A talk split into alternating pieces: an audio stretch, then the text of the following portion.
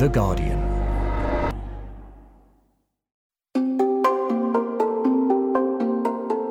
Welcome to Science Weekly. I'm Natalie Grover, a science correspondent with The Guardian. On the podcast this week, we're hoping to bring you something a little bit different. For one week, we're escaping the pandemic to bring you a new three part series. Back in February, Guardian producer David Waters accompanied one of the world's foremost sound recordists, Chris Watson, on a hunt for the song of the largest and possibly loudest animal that has ever lived. We're inviting you along their journey, off to the Sea of Cortez, in our series Deep Blue Notes.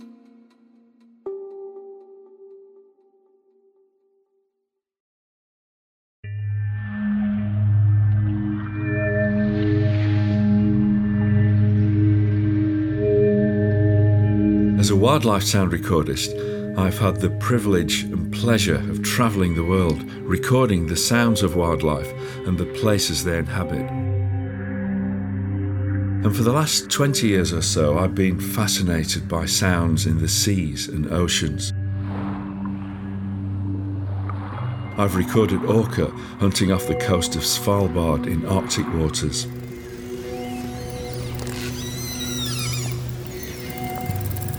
And I've heard the haunting siren like voices of Weddell seals singing under the Antarctic sea ice.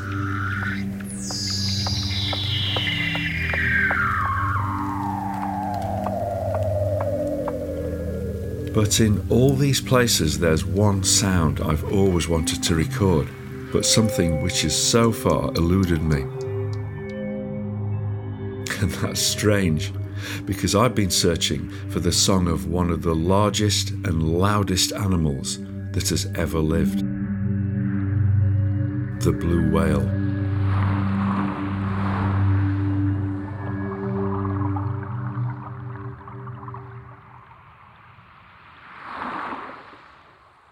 At the start of 2020, I had the opportunity to get my underwater microphones close to these huge, mysterious animals.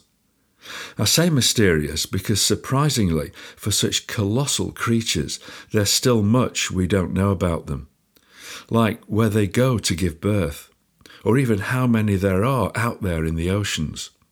One thing we do know about blue whales is that, like all marine mammals, sound is crucial to every aspect of their lives. But finding a spot where I could encounter them and get close enough to record their voices has been tricky, to say the least. After speaking to scientists and marine organisations, I was excited to learn about one particular place that seemed to be the perfect spot the Sea of Cortez off the coast of Mexico. And it's an area where the whales pass through very deep water close to the shore, so I decided to get packing. At last, today, I'm packing my recording equipment to head out to Mexico off the coast of Baja California. Several of the scientists have advised me that at the end of February and early March there are lots of marine mammals gathering down there, including blue whales, and I know there's been sightings recently, so that's where I'm headed down for. One great attraction for me as well in the Sea of Cortez against other areas of open ocean is that it always looks relatively flat and calm because I'm not a great sailor. But um, the prospect of hearing blue whales out on that boat that sound coming through my headphones is fantastic.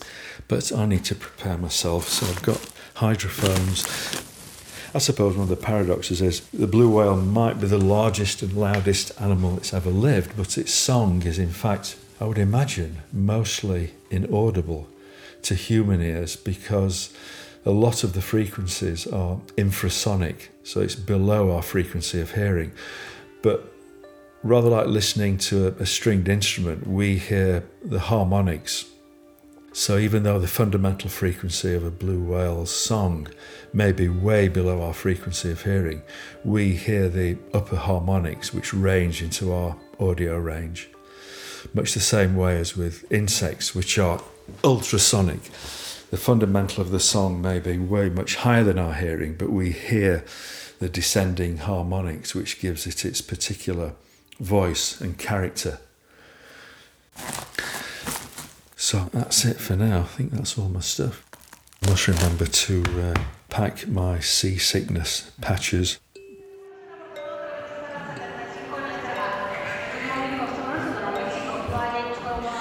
My destination was a town called Loreto off the west coast of Mexico. So I took my hydrophones on a flight from Newcastle to London and then out to Mexico City. Well, we had a, a long overnight flight from London to Mexico City, and now we're in the air again, flying from Mexico City across to the peninsula of Baja California. And I've actually been joined on this trip by my friend and fellow recordist, Tony Myatt, because I, I like the idea of us working together cooperatively. My name is Tony Myatt. I'm the Professor of Sound at the University of Surrey, and I'm the Head of Music and Media Tony, we've worked together for years now, both on location and in galleries and museums and theatres worldwide presenting pieces. And for all that time, I've never had the opportunity to have a conversation with you about how you got involved in this mess. Gosh, that's a long story. I've been working in sound for many, many years as part producer, part sometimes creator of sound works, part sound engineer, all sorts of different uh, aspects. But my interest in surround sound and spatial audio really emerged uh, as a main focus for, for what I do. And I think that's probably where we started working you know, over the years, we've been fortunate to be commissioned to, to produce a lot of very large scale works with you know, extraordinary ranges of technologies. And a lot of the time I've spent developing software that can make the sounds that, that either you record or that we both record uh, come to life in a, in a space, in a large gallery space, to project these uh, three dimensional uh, sound fields, uh, which are to, as good as we can make them, believable and convincing soundscapes to give people a real engagement with the animals over the years, we've been able to present a huge range of animals to the public in a way that I think other recordings haven't been able to do, to give people a real uh, experience and an aesthetic encounter with the animals. The one thing I enjoy as well about creating those public pieces is that they are really informed by the science. And I really enjoy that engagement with the scientific community and trying in some way to help create a sense of understanding of the science of ocean sounds through artistic representation. And the scientists seem to respond to that well, and I really enjoy working with those communities because they're so welcoming and, and interested in sharing the knowledge. And they facilitate trips like this. We would not be here doing this if we hadn't had some significant engagement with the scientific community across the world about sounds in the seas and oceans that for me works really well. The, the bringing together of all those disciplines and then playing them, performing them in public places, so everyone gets the opportunity to hear what that world is really like. You know, and let's remind ourselves we're talking about 70% of this planet, not the little dry bits that we live on.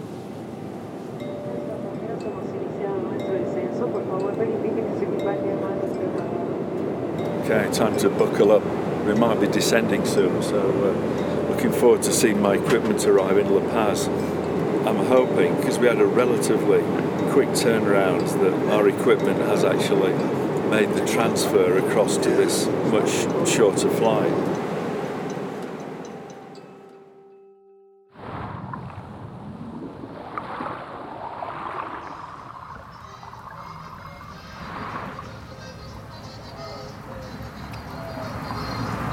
And then finally, we were there, although a little later than we had expected.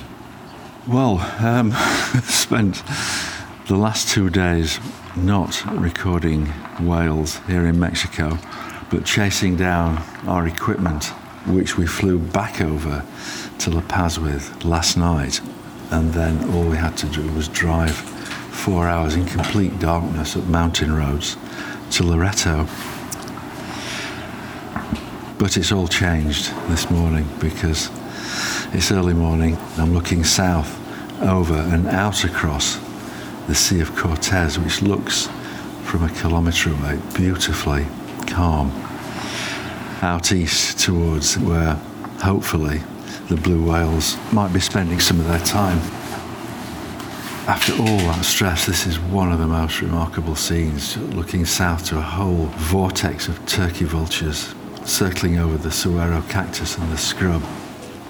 And to the west, the mountains, Baja California, really quite rugged mountain range, illuminated by this rising sun, and so they look, they glow almost red, sandstone like, and deep valleys actually, which we drove through last night on the unlit road to Loreto.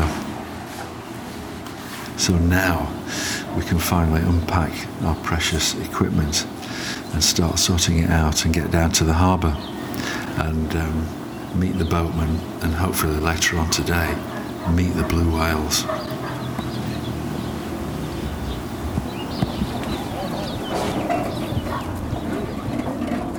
We headed down to the small harbour in Loreto, where amongst the pelicans and fishing boats, we met our boat captain, Liberto, who was going to help us navigate out towards the blue whales. Ah, here's Liberto. Is Liberto Yes, Nice Chris. to meet you. Chris. Pleased to meet you. My name is uh, Liberto Arbos Rodriguez Cabo. I captain the boat to look to the wells. I'm very happy for this. With the introductions done, we were off out onto the water.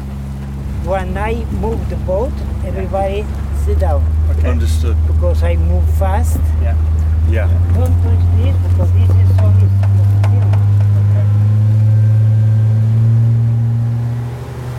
We're just leaving the harbour at Loreto and we're in a relatively small open boat, maybe six, seven metres long with an outboard on the back. The water's really calm. We're just cruising over the surface of this beautiful blue sheen ocean, the mountains to the west. And we're heading south towards Isla Carmen, where there's a deep water channel where the blue whales, ballena azul, hang out and feed uh, because there must be some deeper water there and a good supply of food. So they've not been seen in the last day or so because it's been very windy. We're going to head out really on this first trip, really just to have a look and a listen to see if we can find them.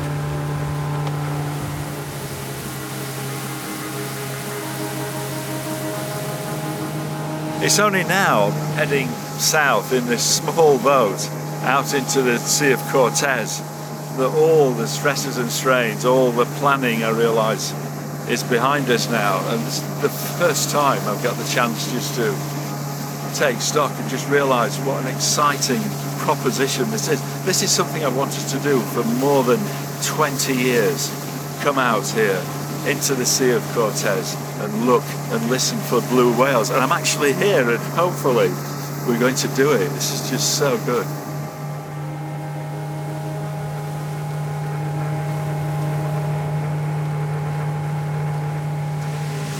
when a blue whale exhales when it surfaces, the spout is 12 metres high, so it's visible from some distance. What I hadn't realised is that you can hear it as well from kilometres away. So apart from looking for the spout, we're going to be listening for it as well. After being out on the water for barely an hour, we spotted something off the bow. Something that ahead. One here. Let me check see as well blue Yeah. or another. So we've just quite quickly come to a halt because 100 metres in front of us, some, a couple of whales have surfaced, but we're not sure yet which species they are. I think it's blue. Yeah, small. Our first encounter with a blue whale. Two, 60 metres. Wow. That sound, the surface, the blow. That sound you can hear, a loud sort of snorting. That's the sound of a blue whale exhaling through its two giant blowholes, exchanging oxygen as it surfaces to swim right in front of our boat. Well, that's the closest I've ever been to, to a blue whale. I mean, I thought there were two animals, one in front of another at first, but it's the same one. They are quite long. Fast moving as well. Between some of these dives, they can be underwater for 10 minutes. So we just have to wait for them to surface again. 10 minutes, 15 minutes down, or 20, I don't know. Yeah. The whales dived down, but then resurfaced. Yes. There. Well, an animal 100 metres off the starboard side. We're just spinning round. The temptation is just so exciting. Temptation is just to race around chasing these animals, but that's that's not the way to do it. You have to treat these animals with the greatest respect and just gently cruise alongside them. And the captain's perfectly used to this.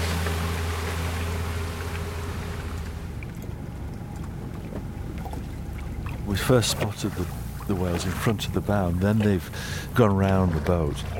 And the temptation is just to throw the hydrophones in and start recording, but the wise option for a start is to just study the behaviour for some time and then deploy our hydrophones, if possible, when we get in front of the animals, so we get them coming up and past us. The exciting prospect is there are two animals, which means they're quite likely to be communicating under the surface.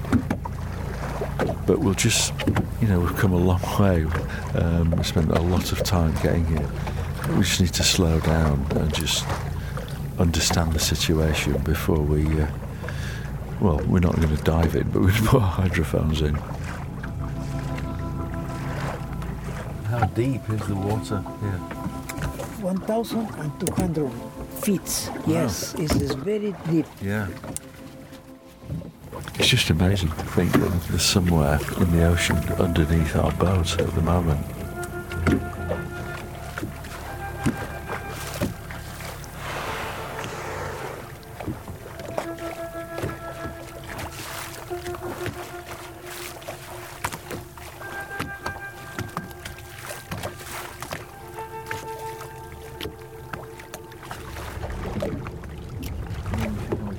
Yeah, okay.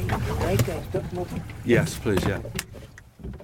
Finally, it was time to put our hydrophones into the water and listen. Well, we've stopped and peacefully we're floating on the surface of the sea because two blue whales had effectively circled our boat anti clockwise. And so we've just turned the engine off and we're just hanging here, floating about with the hydrophones off the side, listening. To our ears, at the moment, on the surface of the Sea of Cortez, this is how it sounds.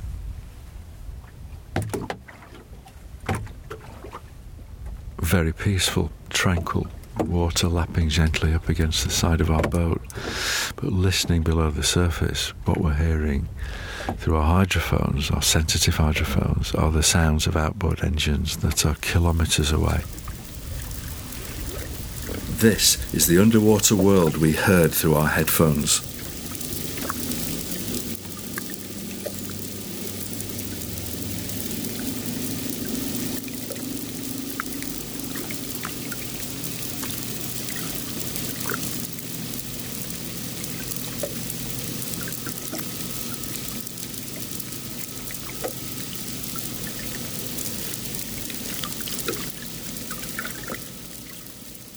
That, of course, is the whale's environment, constantly pursued by engine and shipping noise from far and wide.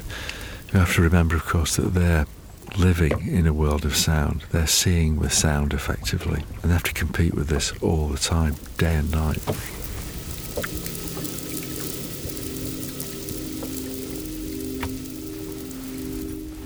After recording underwater for hours, we still weren't hearing anything that seemed to be coming from the whales.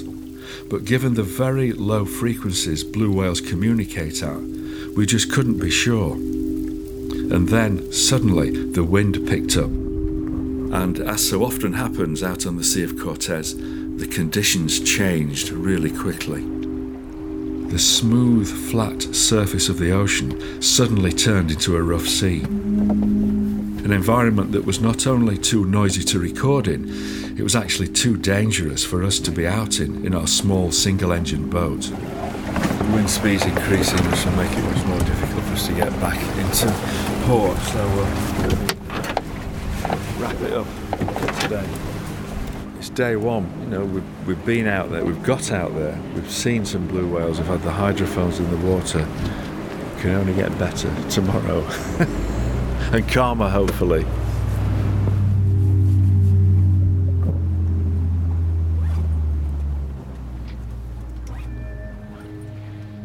Coming up in episode 2, we continue our attempt to record blue whale vocalizations out in the Sea of Cortez. And I speak to some experts to try and understand more about how and why these animals communicate with sound, including a scientist who has spent more than three decades studying blue whales right here in Loreto. We'll be back tomorrow with part two of Deep Blue Notes. For more great podcasts from The Guardian, just go to theguardian.com slash podcasts.